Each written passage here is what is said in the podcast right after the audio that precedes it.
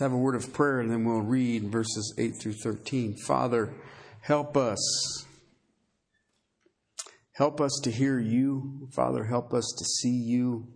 Help us to cling to you and you alone. Father, I think of what we just sang, take thy will and make it thine. May our hearts be your royal throne. Father, help us as we look at this divine word to draw deep to what you do, to who you are. And Father, rejoice in Christ's name. Amen. Love never fails, but if there are gifts of prophecy, they will be done away. If there are tongues, they will cease. If there is knowledge, it will be done away. For we know in part and we prophesy in part, but when the perfect comes, the partial will be done away. When I was a child, I used to speak like a child, think like a child, and reason like a child. When I became a man, I did away with childish things. For now, we see in a mirror dimly, but then, face to face, now I know in part, but then I will know fully just as I have also have been fully known. But now, faith, hope, and love abide these three, but the greatest of these is love. Interesting text, don't you think? I thought you would agree. In the ninth chapter, verse 24, the Apostle Paul says this Do you not know that those who run in a race all run, but only one receives the prize? Run in such a way that you may win. Everyone who competes in the games exercises self control in all things. They then do it to receive a perishable wreath but we an imperishable. Therefore, I run in such a way as not without aim. I box in such a way as not beating the air, but I discipline my body and to make it my slave, so that after I have preached to others, myself will not be disqualified. There are times when we look at a text of Scripture and we think, there ain't no way. There ain't no way. And um, I would argue that I haven't found a text of scripture that I don't find that in. That I hold my life up to it and say there just ain't no way. So, how do I do this? How do I keep looking at this and keep asking myself, am I running in such a way as to win? Am I running in such a way as that I am going to discipline myself into self control. And uh, I don't know about you, but there are times when I have very good self control, and there are other times that I don't even know how to spell self control. Um, so it, it just it's just there isn't it and what the apostle paul has done in this letter uh, this is a letter written to a church that's having problems okay what's amazing about this church i understand that doctrinal error leads to moral error I understand that completely. This church doesn't have doctrinal error, but they got some error. And, and it comes in in, in, a, in a number of different ways, and we've been looking at it. But what I find fascinating is, is he sticks right here, boom, chapter 13, and he says, Love never fails. Okay? Listen, doesn't say love always wins, but it does say love never fails. Okay? And, and, and what he says, all right, in verse 8, he said, Love never fails, and he explains it for the rest of the chapter.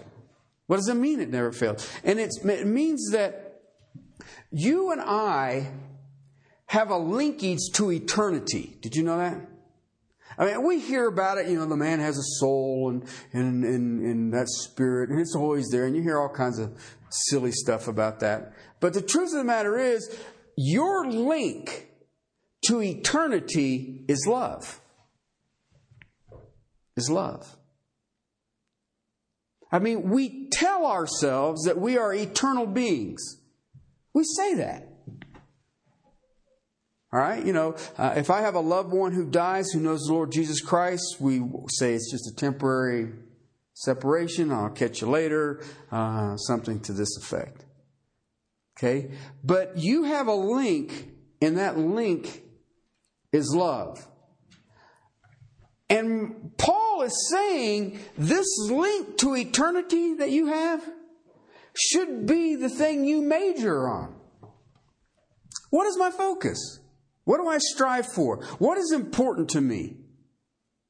I mean, you can see it. Um, I've been watching football, uh, college football. I prefer that a little more. And uh, I am in a state of rejoicing because my team hasn't played in three weeks and they're number one. I'm in. I'm like, this is great. We're going to play for a national championship. And you guys ain't even doing anything.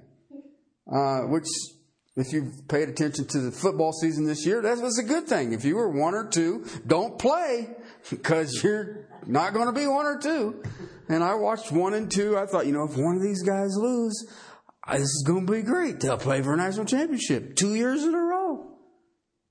Wow. And then both teams lost. And I was sitting there going, wait a minute. That's kind of scary. I think you ought to stay three. All right. And then nobody. But I found myself last night, you know, flipping on the internet, and you know, we had worship service last night, and I flipped on the internet, checking scores and going back and forth like that, and it was important. I wanted to see who was winning. I wanted to see what was going on. What do we measure on? What is the thing that is my focus? What is the thing that I, made a statement last week on what hill am I willing to die on, on a doctrinal issue? And I mean, there's there's several. But Paul says you should major on, major on this one single thing love. We've already looked at it, and he says, you know what? It's important. How important is it? Verses 1 through 3 says, you know what? You can do anything. If you do it outside of love, it's a waste. Then verses 4 through 7 he says, here's what the facets of love look like. And now we're looking at the fact that it's eternal and it's the only eternal thing. And Paul contrasts love with the gifts that the Corinthians were most concerned over. I see that today in the church. I see that today in our church. There are people who are concerned about their gifts. They're focused on their gifts. They're focused on doing. I see people who do that. But the question is, Am I concerned about love? Um, there are people who believe that the exercising of gifts, just as the Corinthians believe, that the exercising of my gift is proof of my spiritual maturity. I am X, Y, and Z this spiritually mature because I am doing something. Paul is saying, but pride is what wants to be seen. I want to see it. Uh, I meet on a regular basis with pastors in our community, and that's one of the things I continue to see on a regular basis. It's pride. They won't say it. And, and if you were to say something to a person that seems prideful, they're going to negate it. No, it's not pride. I'm worried about kingdom work. I want to see souls reached for Jesus.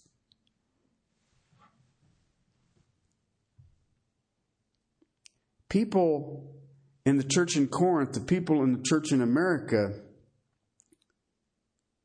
I think have a serious case of spiritual egoism. Um, they brag about their spirituality. And in doing that, they will become abusive to spiritual gifts. They will counterfeit spiritual gifts. And the reason is that they believe that these spiritual gifts are proof of how spiritually mature I am. And that's what Paul's saying here. Paul is drawing the viewpoint on spiritual gifts. Okay? We're focusing on spiritual gifts, and he's bringing the viewpoint of gifts to the viewpoint of love, and he uses it as a comparison, as a contrast. That's what he's doing here. And that's fascinating if you truly think about it, because the one thing he says that is eternal is what? Love. Love. I mean, you can summarize the Bible in verse 13 faith, hope, and love. That's the scriptures. But the truth of the matter is, there's only one of those is even eternal. Faith and hope aren't eternal. Some point, I'm not going to need either one of them. But I ask yourself a question. Do we major on love? Okay, now stop. Because the first thing you're to think about is, well, does Terry, does the elder, does no, you. Do you measure on love? Why? Are you running the race as to win? Are you disciplining yourself as to win? Because the emphasis is what?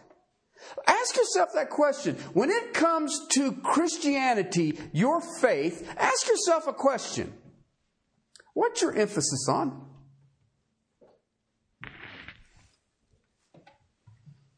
Paul says, you know what? The gifts are passing. Remember chapter 12, verse 31? I show you still a more excellent way. That's chapter 13. What is the more excellent way? And remember, he says love, and it literally means does can never fall into decay. I mean, that's what the word fail means. It can't fall into decay. See, this is an assembly here in Corinth, and, and I want us to be warned that is sold out to teaching and doctrine. They already had issues with it. I am of Paul. I am of Apollos. I am of, who are you of? Ah, uh, I am of Christ. But they were saying that too. Where was the love? Assembly sold out to ministering, to serving, to gifts. A minister, an assembly that is that that that that is given itself sold out to giving to the poor, uh, uh of laying lives down sacrificially. When, now, if you heard that, what do you think of? Wow! What a church!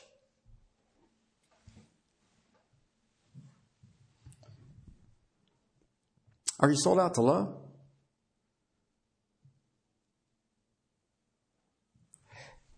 I, I want you to think about this. I, I, I listened to some people this week, and I know sometimes I shouldn't, but I heard it, and I, I was hearing how we're reaching the lost or we're not reaching the lost, and how the church just has lost its passion to evangelize. Okay? You know what the Bible says? We should love one another, and in doing so, the world might know that we are children of God.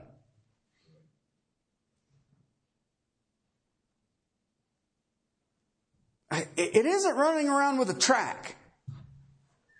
Uh, it, it, isn't, you know, uh, waiting for somebody in the jail to call because now it's just total, totally bad, or waiting for somebody to end up in an emergency room in a car accident, or diagnosed with cancer, or something to that effect.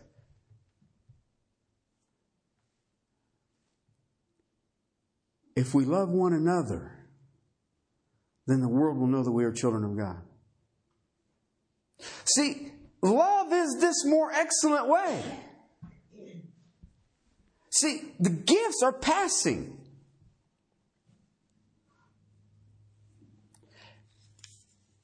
The gifts are not forever. They have a time. They have a place. Now listen, I want to be specific here. Gifts are essential. I, don't want to, I just ain't going to do nothing. I'm just going to sit around and love. Okay? That sounds like the 60s. Okay?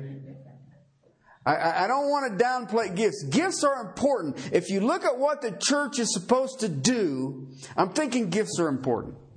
Right? So I just want to make sure we've got that. Yet, as essential as gifts are, their time is only for time. When the time is done, the gifts are gone. Gifts are not for eternity. And yours and my link to eternity is based on one thing and one thing only love. Love. Love should dominate us. Should dominate us. We've been looking at this in verse 8. We've seen that there are two verbs with three nouns. Okay, the three nouns prophecy, tongues or languages, and knowledge. And yet the verbs prophecy will be done away with and the verb of knowledge will be done away are the same. Same verb you see in verse 10 uh, that the partial will be done away with. Okay? The verb is different for tongues. They will cease. One was passive one was active. All right when i think about a gift all right i don't care what the gift is.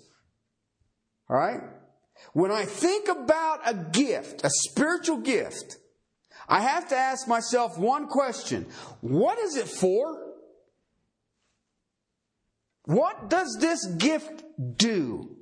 I mean, God says, I will give supernatural abilities, and they have a purpose. I don't just, look here, we'll just throw this up there like pixie dust and see what happens. Look, it's magic, it's cool. Okay? He has a purpose. So when I look at gifts, whatever the gift is, I ask this simple question What's its purpose? What's it for? Okay?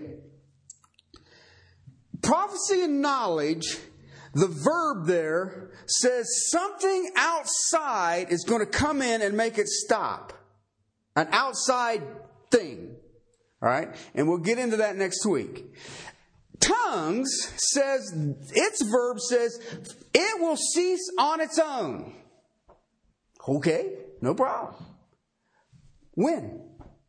All right. Well, what was tongues for? Well, first of all, it was revelatory. God was revealing himself. Second, it was confirming of the person who was exercising the gift. This person is of God because they have this miraculous ability. Third, it was a, a, a judgment. All right? Ask yourself a question Do I need more revelation? No. How do I confirm if a person is of God and is speaking for God? Scripture. All right? And then the judgment. The judgment was a sign unto Israel. The judgment was going to come, right?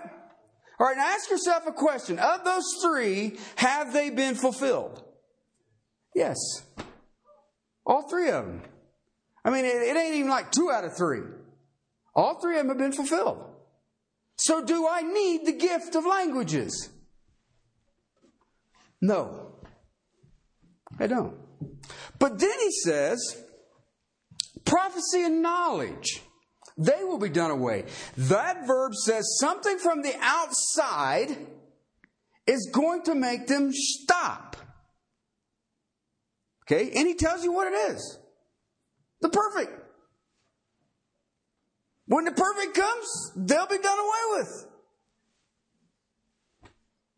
All right. Now we got that all squared away. Let's move on to chapter 14. No, it ain't that easy. Read how it flows here. Love never fails. Then he's, if you really want to look at it, you can say, now let me explain it to you. Prophecies, they will be done away with. Where there are tongues, they will cease. Where there is knowledge, it will be done away with. Now watch what he does in verse 9. We know in part. Okay, that's direct reference back to what? The gift of knowledge. We know in part. So you know what is amazing about the gift of knowledge? It's partial. If we prophesy, guess what? It's in part. Hmm. When the perfect comes, then guess what happens? The partial is done away with. I don't need the partial anymore. Why? Because the perfect is there. Look at verse 12. For now we see in a mirror dimly. Okay, now I'm going to give you a quick illustration of this. They had mirrors in the writing of the New Testament, but what it usually was was a piece of bronze and it was buffed out, okay? So that you could see the reflection in it. It is not like the mirrors that you see today. All right, you would be able to look at it and you would be able to say it was male or female, whether it had a beard, you could probably tell the colors of the eyes, but a lot of the distinguishing features you're not going to get. I mean, you would, the hair's messed up, the hair's parted on the left, parted on the right. You could look at that, but you would look at it like on a piece of, of, of really buffed out bronze, and that was your mirror. Okay? Now you'd see the image, but it would be dimly. Alright?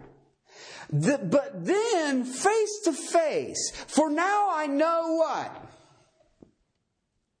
In part. Okay, so I have in verse 9, 10, and 12, four times this root word part, in part, partial, a partial thing. Knowledge and prophecy are going to stop when the perfect thing comes. Because right now all I have is what? Partial. It's partial. Okay, now, please, I really want to be specific about this. These are essential. These are important. I don't want to just, uh, prophecy and knowledge. Who needs them? That ain't what I'm saying. But what I'm saying is, even with prophecy and knowledge, guess what? It's partial. It's partial. So, Paul emphasizes the fact that knowledge and prophecy are only partial. meros is the name, is the term, and, and it means part of the whole, but it's not the whole. Okay. Now, interesting footnote. You can just kind of put it in the, your brain pan for a little while. Languages or tongues does not appear in verse 9, 10, 11, 12, or 13. It ain't there no more. What happened? It ceased. It ceased. Tongues, languages will cease before the perfect shows up. That's the way it's written. The only thing that will be around when the perfect thing comes are some other gifts. There will be some other gifts until the perfect comes. And like I said, next week, I'll deal with what's perfect. Okay, so tongues will stop by itself. So I have this partial. Okay, and if you're truly honest with yourself, at best, it's partial. Listen, I can preach to you um, and I shared this this morning. I have 600 pages of notes on chapter 13. If I give you all of my notes, at best, you know what you got? Partial. Even me preaching, you're not, you're only getting partial of what I've already got. Now you may have more than that. But do you see what I'm trying to get at? It's partial. Let, let me ask you a question. Um, have you ever remembered something and it just dawned on you and you had forgotten it for a long time? Or is that just something that happens at 50? Okay, 50, I just, what? Uh, um, you know what I'm talking about? You'll know something. You lived it. You experienced it. You knew what it was. And then you forgot. Oh, yeah. Right? Why? Because your brain, sometimes your brain isn't as sticky as other times. Uh, that's the only way I can describe it. Sometimes it stays, the information stays put. Sometimes it doesn't. You know, sometimes we have a, a better ability to learn from experience than we do from just reading it. Some people are more visual. Some people, uh, you know, you know what I'm trying to get at? But there's times you'll get information and you will Forget it. So, you know, when I read this and it says, we will know in part and we will prophesy in part, then I understand that gifts are partial. They're partial. It's like this. Which gifts did Jesus have? All of them. You know what was really scary about it? He had all of them to perfection. Right? I do not have all of the gifts. And the ones I've got sometimes don't even equal partial. All right? But if I put the body together, now I have a blending of all, and yet when we're all together, we still are partial. Partial. Listen, um, here's the here's one of the things I think happens is the human mind cannot understand completely superhuman God in His fullness. I mean, if we're, we're really honest, if we're honest with it, I mean, the best preaching in the world who's ever been around is still but partial. So you take the best preaching, put it all together. All the best preachers who've ever preached, throw them all together through all time since the birth of the church. What do you got? Partial. Partial. Okay? Then you take the word of knowledge. He says knowledge. Here's literally the word of knowledge, the logos of knowledge. It is partial. Knowledge, the gift of knowledge, is to draw from the Word of God principles of knowledge. And yet, even when you do that, you only have partial. Listen, there's no, uh, logically, there's no way we can know everything there is to know. Right? And yet, you've run into people who think they do. Right? They're experts at everything. They drive you crazy. In fact, you know, I was thinking about this. How much have we forgotten? I, I don't even want to think about that. I have taken algebra 1 and 2 and geometry, and I don't remember any of that. And I'm happy about it. I'm thinking, I needed that for what? But I think what happens in the church, um, we've dealt with this in depth. I'm going to go kind of bring you back to it. 1 Corinthians chapter 8. If anyone supposes he knows anything, he has not yet known as he ought to know. But if anyone loves God, he is known by him.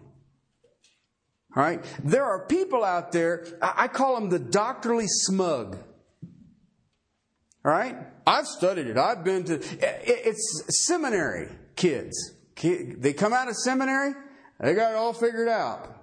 And then God has to humble them. Okay? Because they don't have it figured out. They have a bunch of facts. Um, and, and that's really basically all they got. Um, our knowing is limited, especially when you think you know everything. You've already limited yourself when you say, I've got that resolved. I know what that is. No Christian can have perfect knowledge on this side of heaven. Can't have it. We make mistakes. And you know what? I don't even have the knowledge to know when I've made a mistake. But don't worry, somebody will tell me.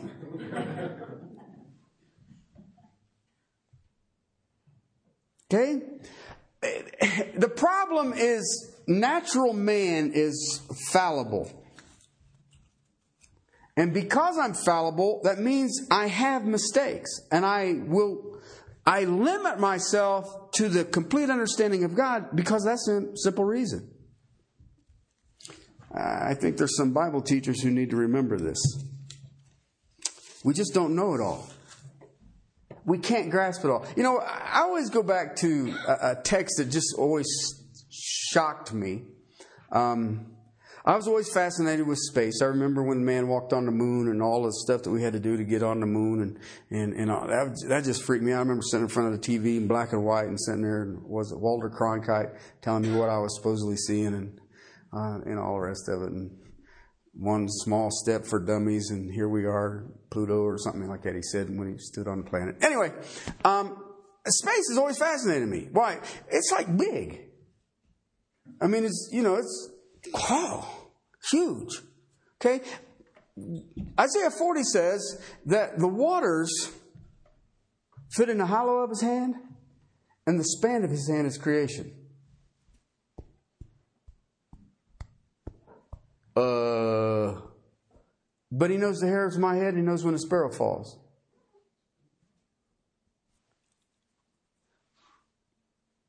Uh, what? One cell in the human body has a complete DNA strand that can completely replicate the whole body.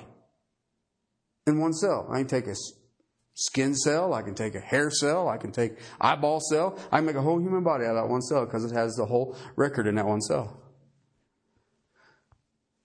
In the span of his hand, do I really even want to know that? That'll give you a headache. Um, I want to go to the oldest book in the Bible, the book of employment. Jobs, Job's, sorry. Chapter 11, verse 7. This is uh, um, this is the birth of biblical counseling. All right? All of Job's buddies are showing up and explaining it to him. Verse 7 says, Can you discover the depths of God? Can you discover the limits? It's literally the zeniths of the Almighty. They are high as the heavens. What can you do? They are deeper than Sheol. What can you know? Its measure is longer than the earth and broader than the sea. If he passes by or shuts up or calls on an assembly, who can restrain him? For he knows false men. He sees iniquity without investigating. An idiot will become intelligent when the foal of a wild donkey is born to a man. Interesting terminology. You know what he's basically saying here? You can't know this. When will the foal of a donkey be born to a man? When God wants it. And somebody's going to get rich. but basically, he starts it out there and says, Can you dig to the depths of God? Can you discover the heights of God? No. You can't grasp perfect knowledge, is what Job's friend is saying.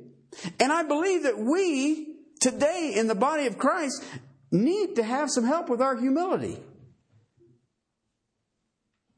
Uh, we want all the answers. And you know what? God says you don't couldn't handle all the answers. Why do you know, I, I get this question. Why do good Christian Bible teachers disagree? I mean, some believe that the, the church is caught up. Some believe that the church goes through a tribulation. Some believe the church does this and does that. And we do this and we do that and all the rest of it. And I, we're all trying to deal with the limits of our knowledge. I don't have all knowledge. I watched a guy one time trying to explain to me the Trinity. Well, it's like the guys who went to the moon. What? Well, yeah, you know, you had one guy who circled around the planet, and you had the other guys go down on the planet, and it's just like the Trinity.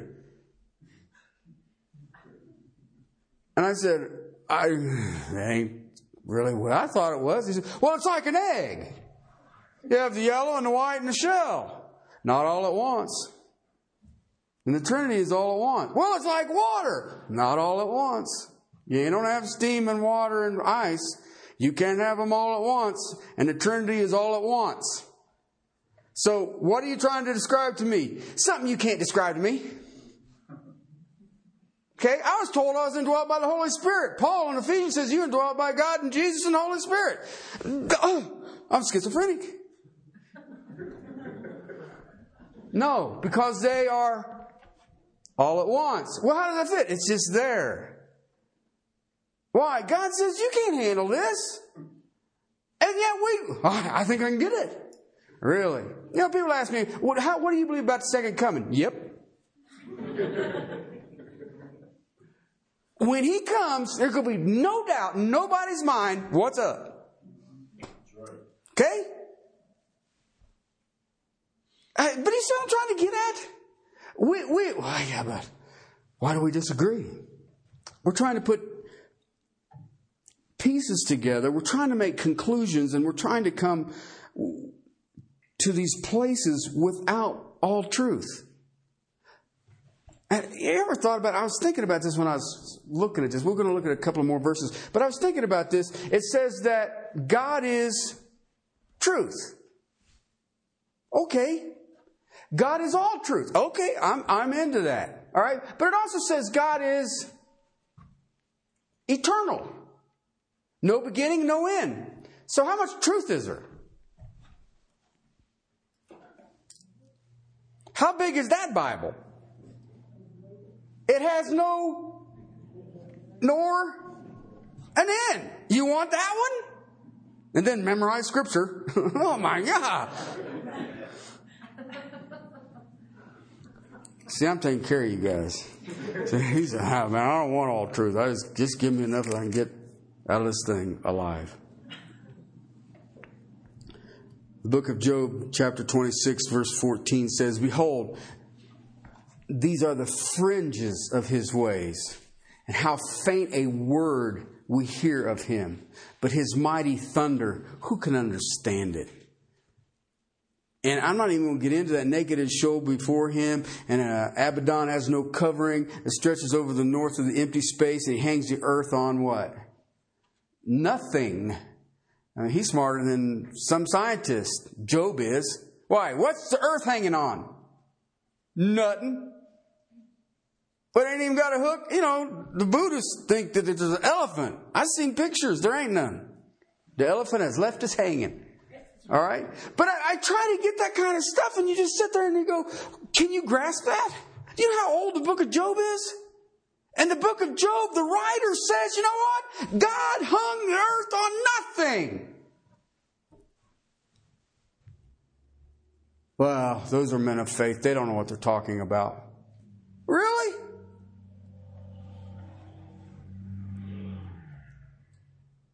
Who can understand his power? Have you ever really thought of that? Who can understand? Did you ever think about this? He only spoke existence into being. That's all he did. Didn't even have to do a magic trick. He said it and there it was. Okay? You know what's really scary? He created time. Now you want to mess with your head? And you think you got some knowledge? How do you make time out of nothing? But I don't even want to go into the implications. I don't know what the implications are. I got nothing, now I got time.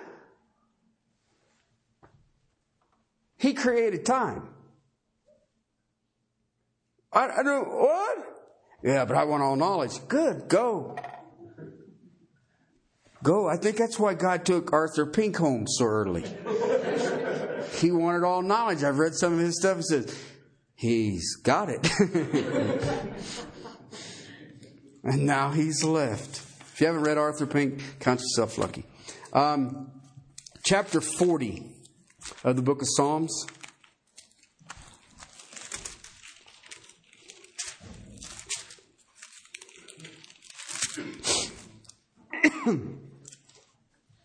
Verse 5 Many, O Lord my God, are the wonders which you have done, and your thoughts towards us, there is none to compare with you.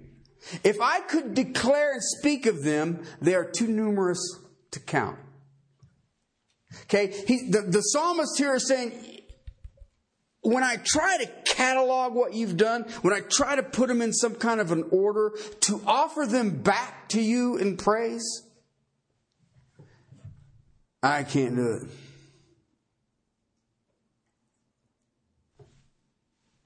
That's what the psalmist is saying. I remember Dr. Zodhiates, his wife, were here a few years ago, and we took him down to um, Royal Gorge. Okay, down where the bridge is and the big ditch. And uh, um, we walk out the back, and there's this sightseeing deck thing, and you look down in the gorge, and you see all the stratus of the rock and all the rest of it. And I was standing there with him, and I said, uh, "Pretty cool, huh?" He says, "What would it be like if it wasn't touched by sin?"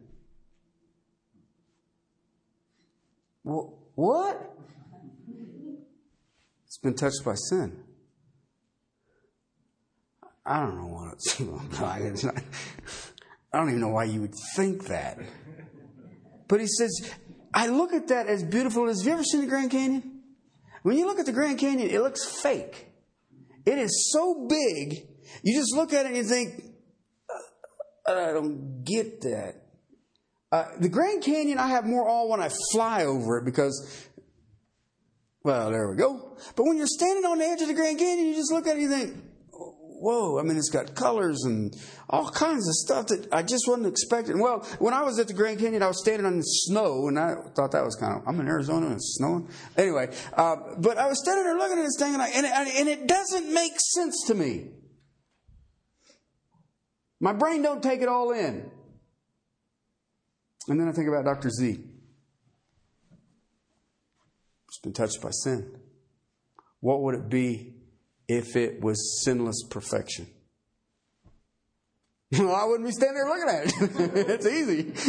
because I would have marred it because I walked up here and looked at it. But, but you see what I'm trying to get? It's, it's like, uh, have you ever taken beautiful pictures like in the mountains? I, am a mountain kind of guy. I like the pictures in the air and the breeze. And, and, I did some mountain climbing, big mountains, and take pictures here and all the rest of it. And then you get them home, you lay it out there, and you look at it and you think, huh, it seemed like it was more than that when I took it. Why? If something's missing, why? The, the, the ambiance is gone or something. Why? You just have this thing and it's picture and woohoo. Okay? And, and, and that's it. Why? Because you don't get all the information. You don't get all the information. Psalm 139, verse 6.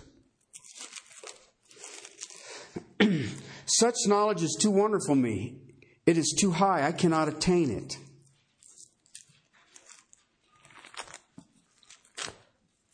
Uh, Romans chapter 11 to show you that this goes through Scripture.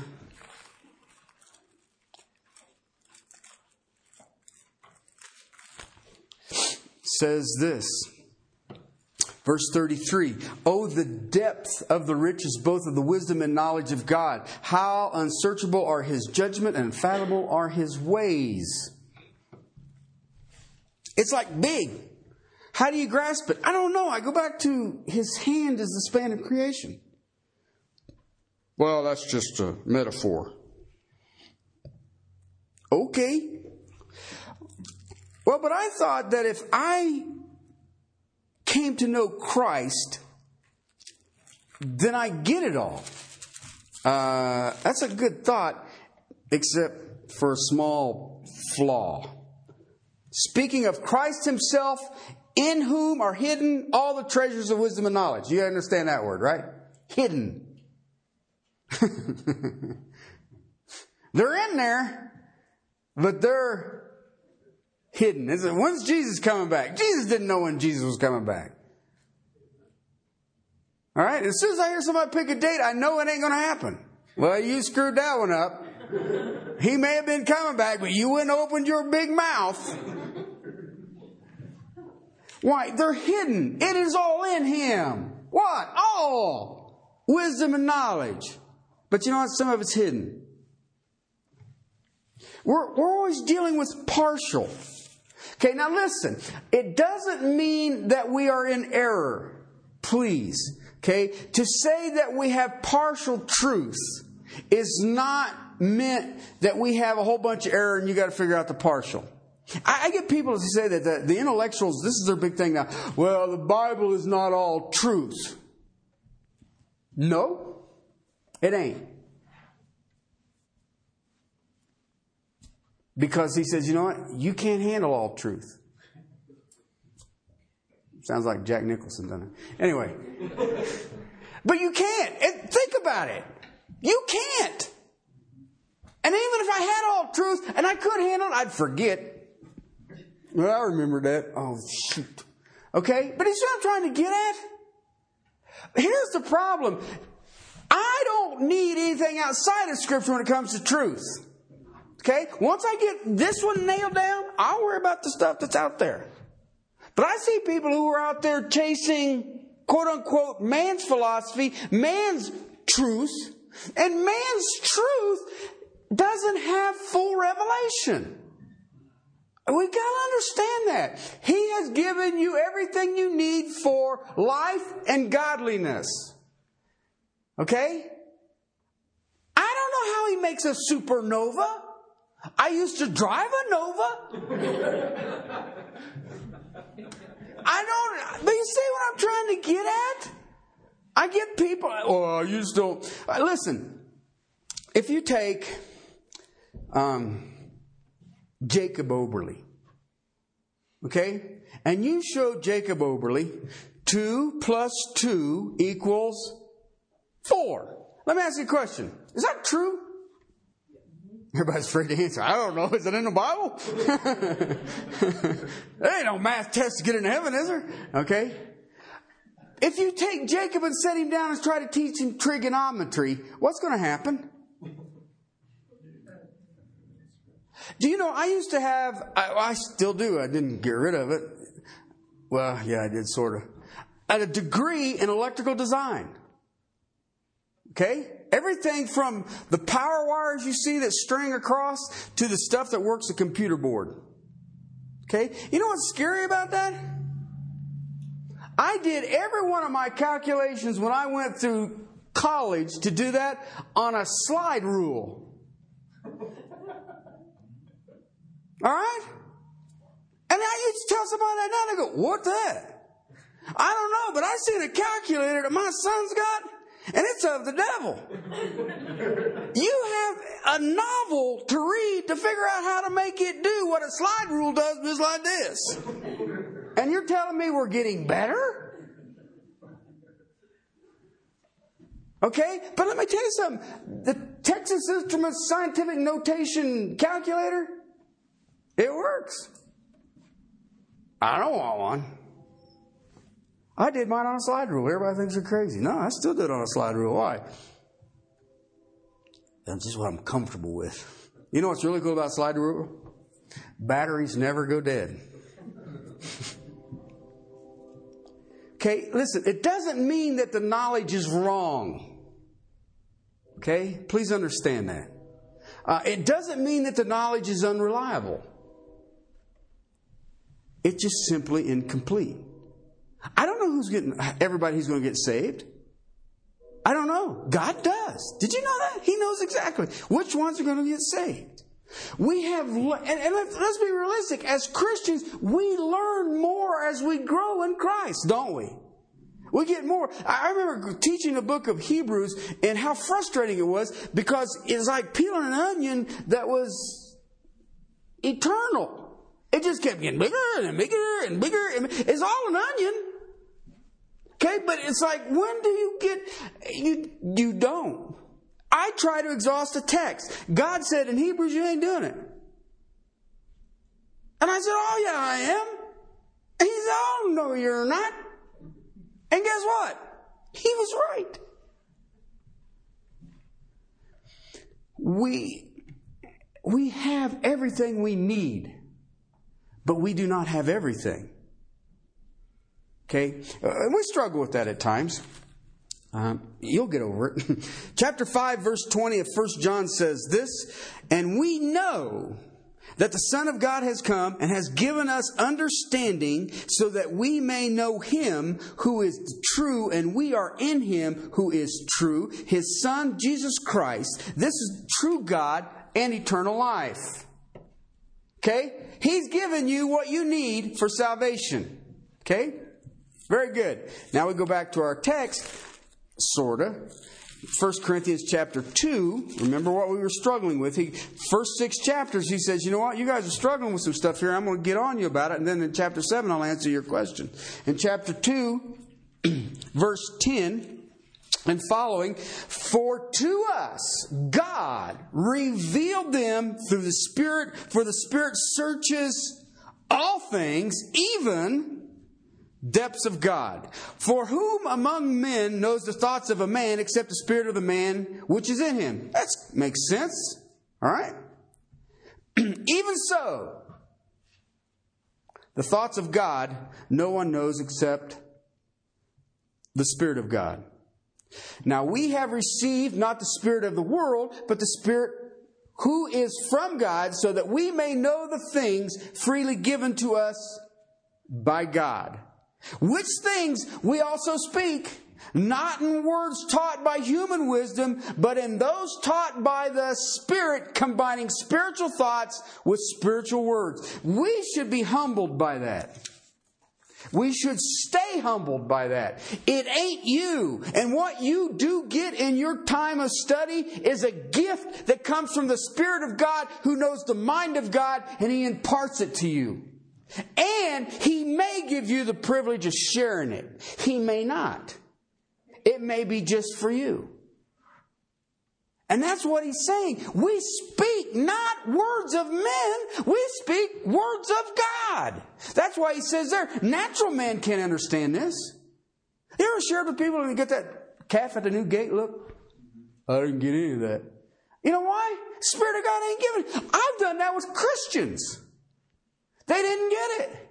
I remember uh, trying to teach somebody on predestination and election. That works. Okay? I can give you all the verbiage and you all sit and go, what? Or get mad. Some people get mad. That's crazy thing about it. Okay?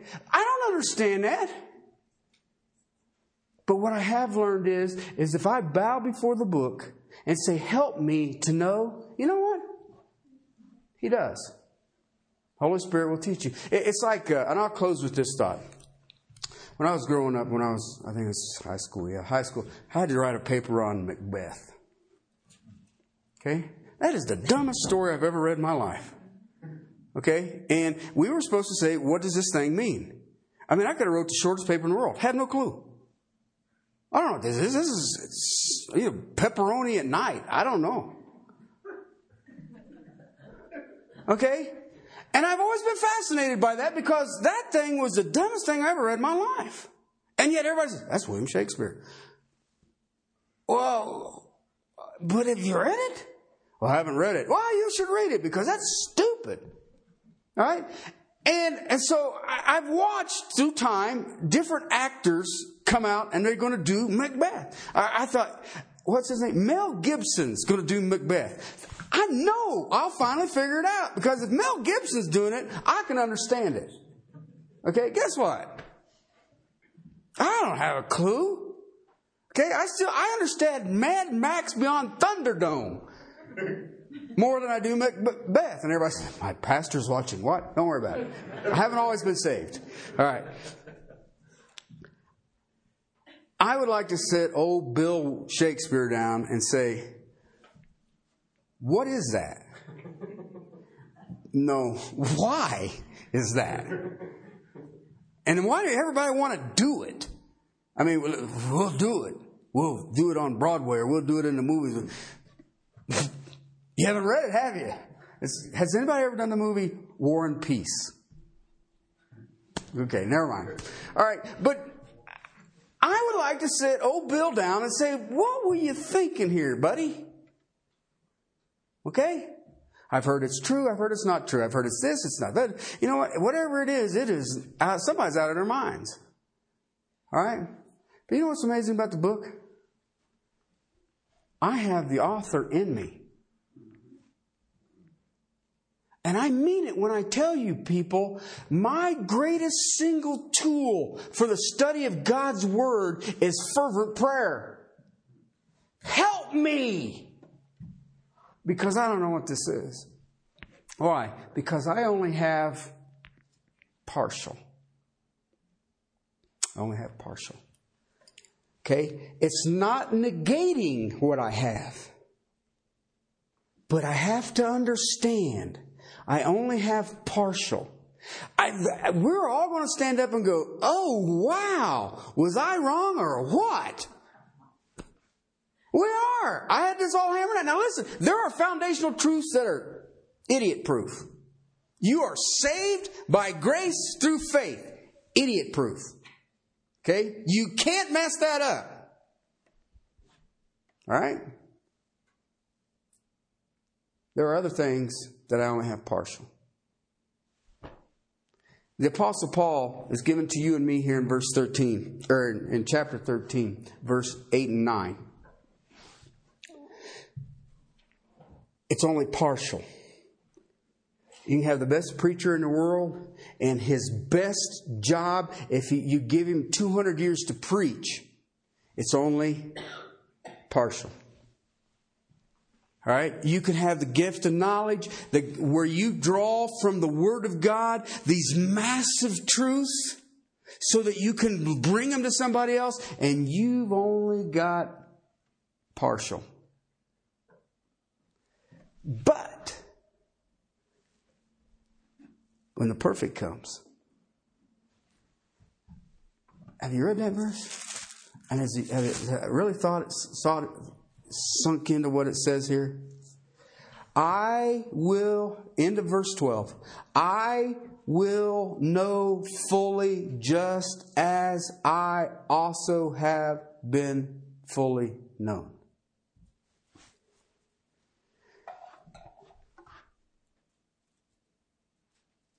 I will know as God knows. I don't know what that means. I have no idea what that means. He knit me in my mother's womb. The day that I leave this place, it'd be exactly the moment, exactly the way He wants me to come home. And everything that happens in between is exactly right on schedule to the nanosecond. And when I stand in front of Him, stand there with Him, I will know all of that as He knows me. I. Maybe that's a picture of what the perfect is next week. Father, thank you for your word. Father, thank you that even, even partial wisdom or partial knowledge and, and partial prophecy, Lord, even just the part is greater than the knowledge of men, the wisdom of men. Father, your foolishness is wiser than men. You've already told us that. So, Father, let us draw to it. Let us draw deeply to it. Let us draw with confidence to it. Father, let us be so overwhelmed by your love that we understand that what we have is partial. And yet, Father, it is exactly what is necessary for the moving of your kingdom in a lost and dying creation. Oh, thank you, Jesus. Thank you for drawing us this day. Thank you for gifts. Thank you for the body of Christ. Thank you for the awesome stuff that you do on a moment by moment basis to the glory of the risen King. Amen.